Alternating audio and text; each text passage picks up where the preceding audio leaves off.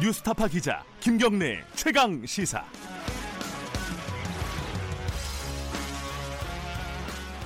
김경래 최강 시사 2부 시작하겠습니다.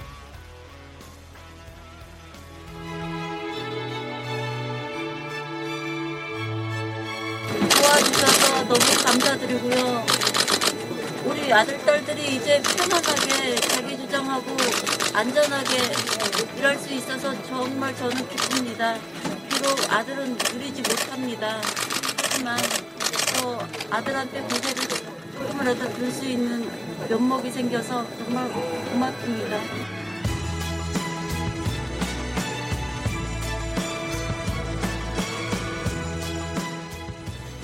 어, 지금 들으신 음성은 고 김영균 씨 어머니죠. 어제 국회 본회의에서 산업안전보건법, 이른바 위험의 외주화를 방지하겠다는 법안이 통과가 됐습니다. 굉장히 우여곡절 끝에 통과가 됐는데요. 어, 이 김영균 씨 어머니가 참 뭐라 그럴까요? 그 아- 자식이 어, 말하자면 작업장에서 이렇게 좀 약간 뭐라고 두동강이가 난 걸 보신 분이잖아요. 그분이 결국은 이 법안의 통과를 이끌지 않았나라는 생각도 듭니다. 관련된 정치 얘기 좀 나눠보도록 하겠습니다. 매주 금요일 전국의 가장 뜨거운 현안을 여야 의원, 여야를 대표하는 두 분과 얘기를 나누는 시간입니다. 최고의 정치 오늘도 두 분 나와 계십니다. 더불어민주당 박주민 의원 안녕하세요. 예, 안녕하십니까 박주민입니다. 자유한국당 김영우 의원 안녕하세요. 네, 안녕하세요. 일단 뭐 그 아까 김영균 씨 어머니 얘기도 나왔으니까 산업안전보건법 처리 과정부터 잠깐 볼게요. 일단은 이게 내용적인 측면에서 처리는 됐는데 좀 후퇴한 거 아니냐 처벌 그러니까 사업주 처벌이 좀 약화되고 이런 부분도 있다는데 박주민 의원이 보시기는 어떻습니까? 예, 방금 말씀하신 대로 정부안에 비하면 이제 처벌 수준이 좀 낮아졌죠. 예. 정부안은 아, 관련된 의무를 위반하면 5년 이하의 징역 또는 5천만 원 이하의 네. 벌금이었다가 3년 이하의 징역 또는 3천만 원 이하의 벌금으로 음. 약화가 된 부분이 있어요. 그리고 어, 책임을 지는 도급인의 범위에 대해서 어, 대통령령으로 좀 정하도록 하면서 범위를 좀 축소할 수 있는 여지들 좀 남긴 음. 부분이 있습니다. 그렇군요. 예. 근데 이게 어, 이게 축소가 되고 처벌이 좀 약화된 거는 자유한국당에서 주장을 한 부분이죠. 왜, 왜 이렇게 주장을 하신 거죠, 김영우 의원님? 이제 우리는 그 기업계와 그다음에 네. 이제 경제 그 환경이라 그럴까 이런 것을 이제 종합적으로 좀 판단한 거죠. 왜냐하면은 네. 지금 많은 부분에 있어서 이 전문성이 있는 협력 업체의 도급을 통해서 이루어지는 그 작업들이 많지 않습니까? 네. 이런 상황에서 이제 도급 자체가 너무 어, 불가능하다든지 어려워지면은 음, 예, 그렇지 않아도 지금 이제 예, 일자리가 없는 상황에서 음. 일자리가 굉장히 이제 더 축소되는 어, 위험이 있는 거죠. 그래서 예. 어, 정부의 입장도 있고 기업계의 입장도 있고 또 근로자들 어, 노동계 입장도 있었을 겁니다. 그런데 예.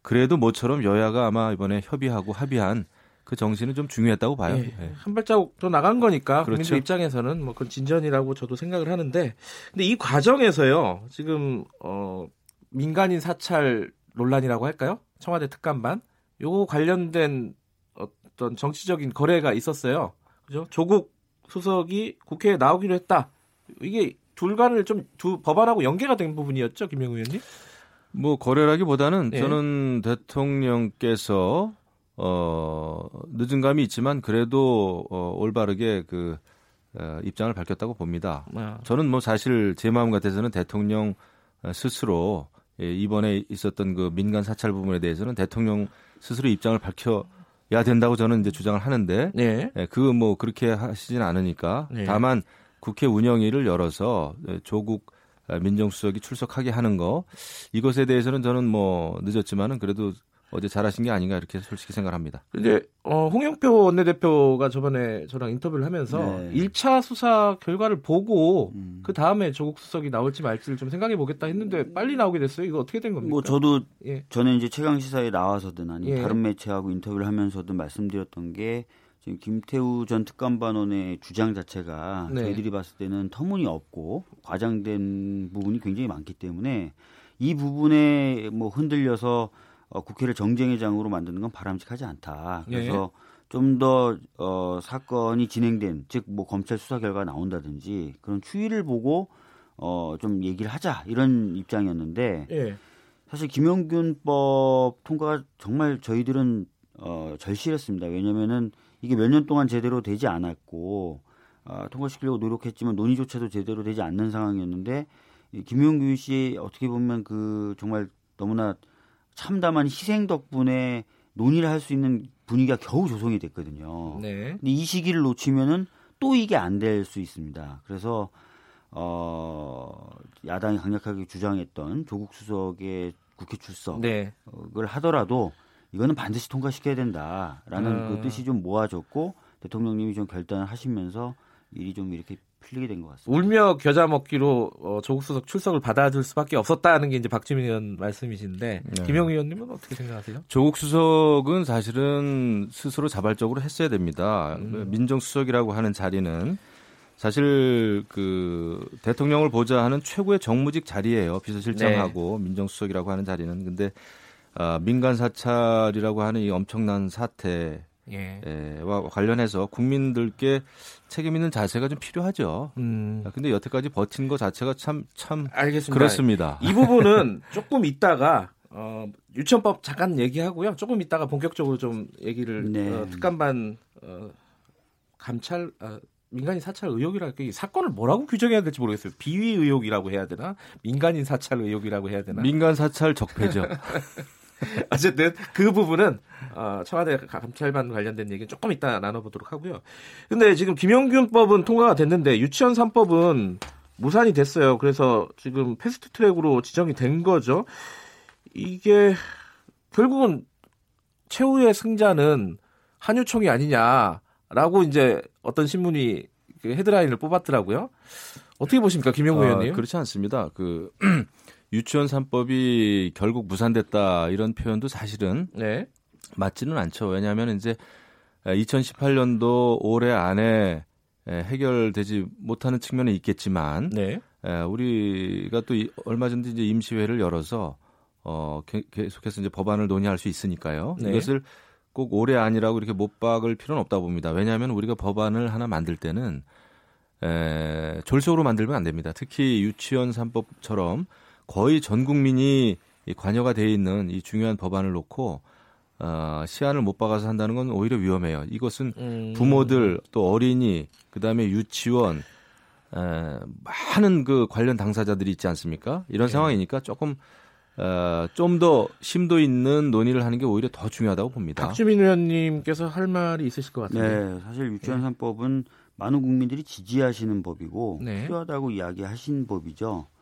어, 사실 지금 김 의원님이 말씀하시는 것들을 솔직하게 이제 어, 좀 제 귀에는 어떻게 들리냐면 많은 국민을 위해서 심사숙고해야 된다는 게 아니라 한유총을 위해서 심사숙고해야 된다는 자꾸 아하. 전 들려요. 예. 그래서 참 안타깝고요. 아, 이번에 이제 그 그래도 이제 패스트트랙 지정을 했죠. 네. 어, 물론 자유한국당 의원들은 전원 표결에 불참했습니다. 네. 그 정도로 좀 저항이 심하고 한유총의 강력한 어, 같은 편을 좀 어, 이루고 있는데 참 국민들이 보기에 뭐라고 생각하실지 모르겠어요. 제가 네. 한마디만 예, 말씀드리면 김영우 의원님. 어, 솔직히 말씀드리면은 여태까지 한유총하고 민주당이 굉장히 에, 관계를 좀 긴밀히 해왔습니다. 과거에 뭐 불과 몇 년 전이죠. 한유총으로부터 어, 여러 가지 후원금 후원금 쪼개기 로비를 네. 받아가지고 아, 의원직을 상실한 분들이 다 민주당 의원들이었어요. 네. 에, 그 정도로 계속해서 같이 해왔는데 에, 우리는 한유총의 대변인이 아니라 아, 사립 유치원 지금 에, 전국에 4천 개가 넘는 사립 유치원과 그다음에 학부모와 또 교육청 모든 것이 연관돼 있는 문제란 말이죠. 그렇기 예. 때문에 이것은 누가 누가 누구를 대변한다라는 차원이 아니라 어떻게 보면은 국가의 어떤 초등 교육, 에, 유치원 교육 전반적인 문제 아닙니까? 네. 그렇기 때문에 신중하자는 거예요. 예, 현실 아니, 그 현실적인 대안을 만들어야 된다는 박수민 교육 관련돼서 예. 국가가 지원하는 돈이 투명하게 쓰이게 관리해야 된다라는 그거에 대해서 게 100% 동감하죠. 그러니까 다만 공감하시잖아요. 국가가 지원하는 돈에 대해서 투명하게 쓰는 것을 국가가 관리 감독하는 것은 맞지만 에, 사립 유치원 전체의 어떤 회계 자체를 학부모가 내는 부담금 까지도 국가가 뭐든지 관리하고 학부모가 내는 부담금도 한다는 아시다시피 것은 교육 지나칩니다. 목적으로 쓰라고 내는 돈이니까 네, 그것을 교육적으로 쓰라고 학부모 건 운영위원회를 그- 만드는 거예요. 저, 저, 저 궁금해서 여쭤보는 건데 보, 보겠다는 건데요. 네. 학부모들의 의견도 좀 여쭤봐야 되는 거 아닌가요? 아, 물론이죠. 한유총의 의견보다 이제 학부모들이 내는 돈이니까 이거를 국가가 관리하는 게 맞, 좋겠냐 아니면은 그 유치원이 관리하는 게 좋겠냐 이거 한번 좀 뭐 조사를 하든지 좀 물어봐야 되지 않을까요? 중대한 오해가 있는 게 예, 학부모들이 내는 학부모 부담금 예, 이것을 교육비 외적으로 사- 유용하는 거에 대해서 예.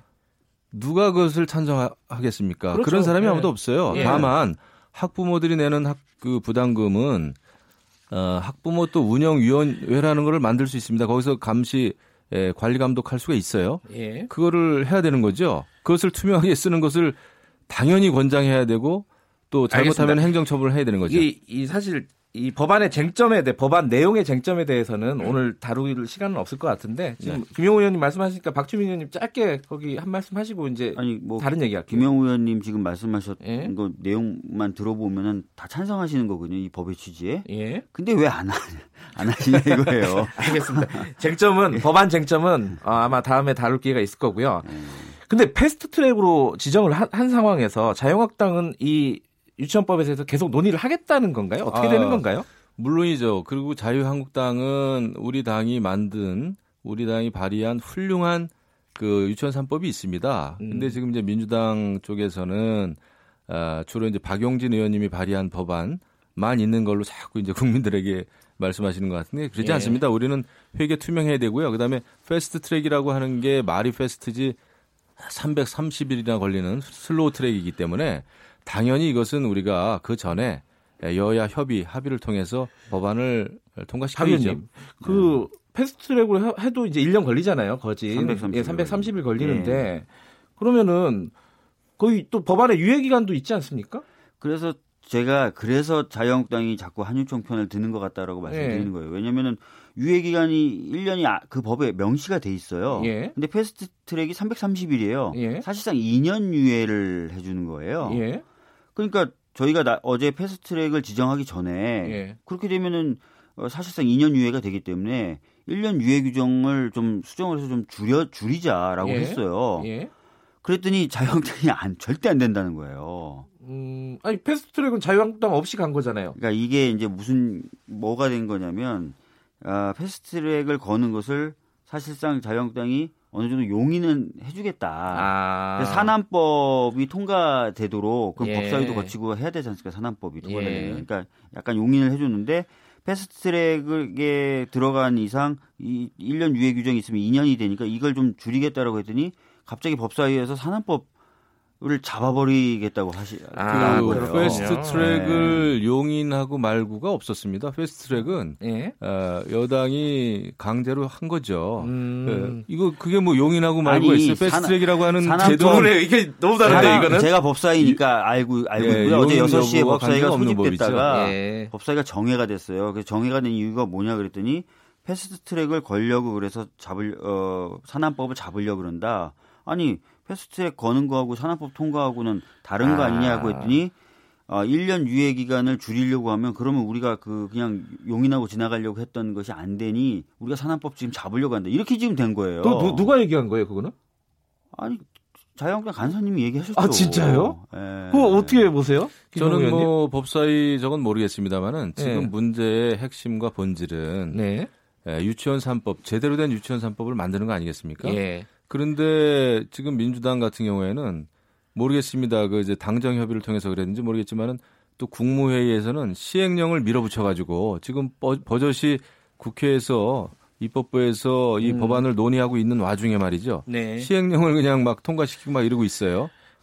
그것은 유치원 3법을 위한 게 아니라 뭔가 이 민주당 또 여, 여당은 이 자유한국당이 마치 뭐 한유총 대변인이다, 한유총 편이다라는 것을 자꾸 그런 프레임을 만드는 거예요. 그렇지 않습니다. 제대로 된 법안을 만들자고 하는 게더 알겠습니다. 중요한 거 아니에요? 자, 유치원법 여기까지 얘기를 하는데요. 그, 어, 유치원 3법이 패스트트랙에 걸렸어도 지금 이제 계속 상임위에서 논의를 하실 거죠? 해야죠. 당연히 예. 해야죠. 알겠습니다. 그럼 어쨌든 패스트트랙 기간 되기 전에 여야가 합의해서 처리하는 게 더 나은 거잖아요. 아. 물론이죠. 그게. 보세요? 한번 한번 보시죠. 어떻게 자유한국당이 하시나. 네, 그게 정상적이에요. 불만이 많으시네요, 박지민 의원님. 어쨌든 이 얘기는 여기까지 가고요. 특감반 얘기는 오늘 꼭 해야 될 것 같아요. 네. 그래서 이 시간 앞에 시간을 좀 줄였습니다. 어, 지금 박주민 의원하고 김영우 의원 최고의 정치 진행하고 있는데요. 음, 감찰 결과가 나왔어요 어제. 어, 이- 일단 감찰 결과 어, 뭐 부적절한 비위 행위를 많이 했다는 게 결론인데 그 김태우 전 특감 반원이 그 김영우 의원께서는 이 감찰 결과 어떻게 보셨습니까? 저는 기본적으로 이 사안을 이렇게 봐요. 김태우라고 하는 그 감찰 반원 비위가 있는 것 같습니다. 그죠? 잘못한 예. 일이 있겠죠. 그러니까 뭐 이런 것도 불거졌겠습니다만은 중요한 것은 비리가 있는 사람이 민간 사찰을 해도 민간 사찰인 겁니다. 그게 공공 사찰이 아니에요. 음, 그러니까 개인 비리는 비리고 그 사람이 청와대에 있으면서 감찰 반원으로서 그 민간 사찰을 했다라는 게 중요한 겁니다. 네. 아, 그게 문제지. 에, 근데 이제 자꾸 이것이 정부와 여당은 아, 김태우가 비리가 있는 사람이니까 이 민간 사찰이 마치 있지 않았던 일처럼 이렇게 이야기, 이야기 하는 것이 어불성설이죠. 일단 김영우 의원님 요 얘기에 대한 박주민 의원님 반론을 한 마디 듣고 넘어가죠. 네. 그러니까 얼마 전에 박상기 법무부 장관도 인터뷰를 하면서 그렇게 얘기했던데요. 이 사안의 발화 지점을 봐야 돼요. 네. 어, 만약에 진짜 사찰이라든지 그렇게 정말 큰 문제가 있었다. 네. 그러면 비위가 있는 이 수사관을 다독였겠죠. 그리고 음, 데리고 있으려고 했겠죠. 네. 근데 그게 아니라 아주 원칙적으로 처리한 겁니다.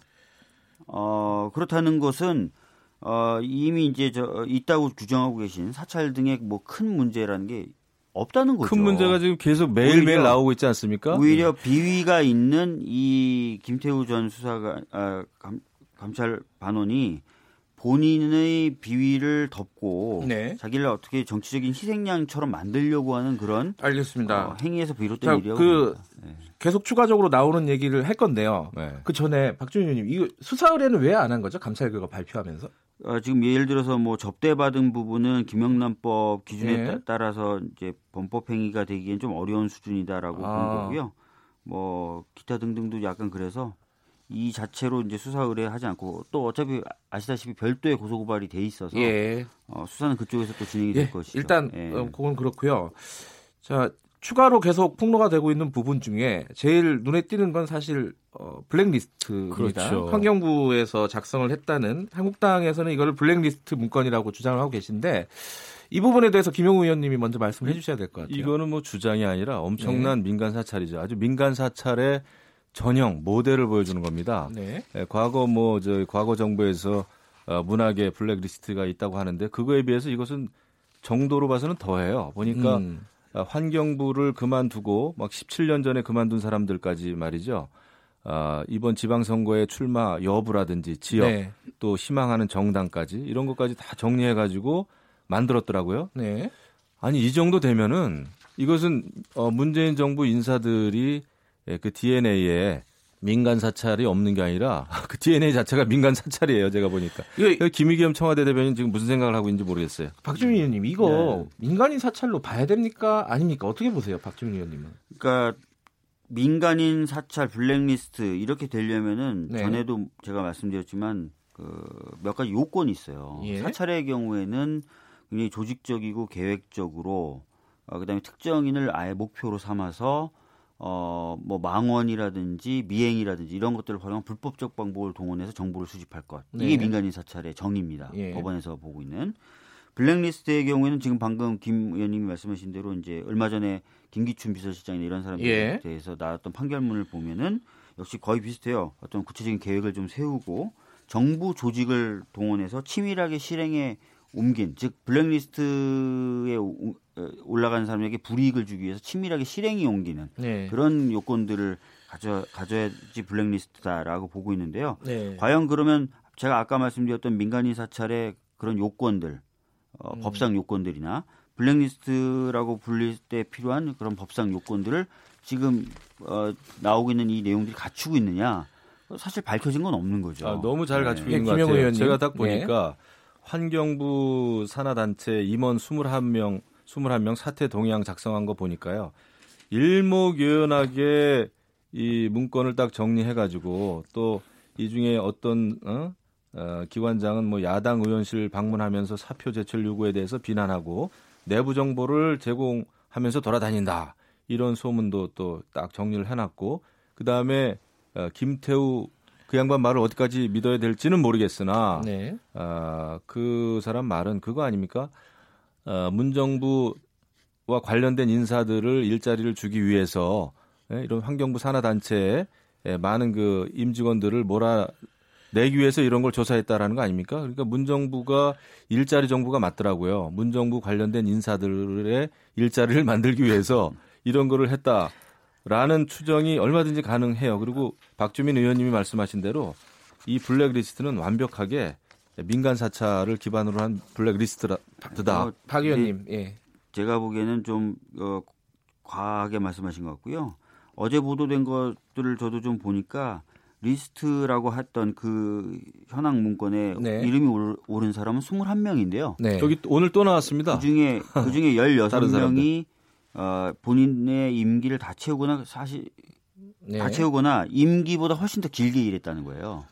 아마 아닌 분들도 있죠. 예, 중간에 나간 분들 예, 그런 중간에 나간. 분들도 몇분 예. 있지만 그러니까 결과적으로 어떤 조직적으로 치밀하게 실행이 됐다 라는 법상 요건을 과연 갖추고 근데 저기 박 의원님 제가 궁금한. 거는 예. 법적으로는 뭐 문제가 있는지 없는지 따져볼 수 있겠지만 이런 문건 자체는 좀 부적절한 거 아니냐라는 뭐 의견도 있어요. 이런, 어떻게 보세요? 이런 문건을 이제 만든 배경이나 예. 이유를 좀 따져봐야 되겠죠. 아직 파악은 안 됐나요? 예, 사실 그런 부분이 어, 근데 그 배경. 그거는 예. 배경은 이제 나중에 수사하면 나오겠지만 이거는 굉장히 이런 문건이 나오고 이 민간 사찰 문건이 나왔다는 것 자체는 엄청난 결과입니다. 근데 결과 베이스로 어, 이렇게 이야기를 해야 될 것 같고요. 이게 과거 정부에서 이런 게 나왔다면은 한번 거꾸로 생각을 해보셔요. 지금 그 문학의 블랙리스트 가지고 얼마나 지금 여당 의원님들이 그때 그 사실 네. 입에 거품을 물고 강하게 말씀하셨어요. 아니, 예를 들어서 문학의 이거는 사실 블랙리스트는 문재인 대통령께서도 이런 일은 국가 폭력이고 탄핵될 만한 사안이다라는 말씀을 그때 그 후보 시절에 하셨어요. 문학의 블랙리스트 같은 경우는 잘 아시겠지만 단순하게 리스트 작성한 게 아니라 진짜 조직이 정부 조직이 그, 총동원돼서 예. 불이익을 줬죠. 그리고 시간이 환, 없으니까요. 환경부가 예. 정부 조직 아닙니까? 그리고- 한 말씀씩만 간단하게 여쭤, 여쭤볼게요. 예. 이거 청와대 보고가 된 겁니까 안 된 겁니까 의원님? 청와대는 보고가 안 됐다는 거고 안 됐다는 심지어는 걸로- 이 문건의 작, 예. 작성 관련돼서 해당 부처의 기관장들한테도 보고가 안 됐다는 그리고 또. 하나 이게 김영우 의원님 이게 나경원 대표가 탄핵을 언급했잖아요. 이거 진심이에요 이거는? 아 대통령 탄핵이요. 예. 어, 그건 뭐 제가 잘 모르겠습니다만 중요한 것은 제가 김태우라는 사람을 꼭 믿고 싶지는 않습니다만은 네. 민간 사찰이 이루어졌다고 하는 이 네. 팩트 이것은 엄청난 사건이다 라는 말씀을 우선 드립니다. 박준희 의원님 탄핵 얘기가 나왔어요. 네. 원내대표 입에서. 뭐 어떻게 보세요 이거는? 저는 뭐 굉장히 너무 과장되게 자꾸 지금 말씀을 하시는 것 같고 네. 정치적으로 공세를 하시는 것 같아요. 음. 제가 지금도 말씀드렸고 또 김, 심지어는 김 의원님 말씀 중에서도 아직 확, 확인되지 않은 부분들도 많고 네. 어, 그럼에도 불구하고 그런 식으로 얘기하시는 건 정치적인 공세죠. 예. 어쨌든 운영위가 언제 열리죠 김영우? 31일 날 열리는 걸로 좀 돼 있던데요. 예. 31일 날 비서실장, 뭐 민정수석 다 나올 것 같으니까요. 그때 좀 명확하게 좀 얘기가 됐으면 좋겠네요. 오늘 최고의 정치인 여기까지 하겠습니다. 두분 네. 의원님들 고생하셨습니다. 네. 네, 감사합니다. 자, 3부에서는요, 이덕환 교수님과 함께 금요일엔 과학이 옥보다 좋아 아, 연말 결산편이 마련되어 있습니다. 2부는 여기까지고요. 일부 지역국에서는 3부에서 해당 지역 방송을 보내드립니다.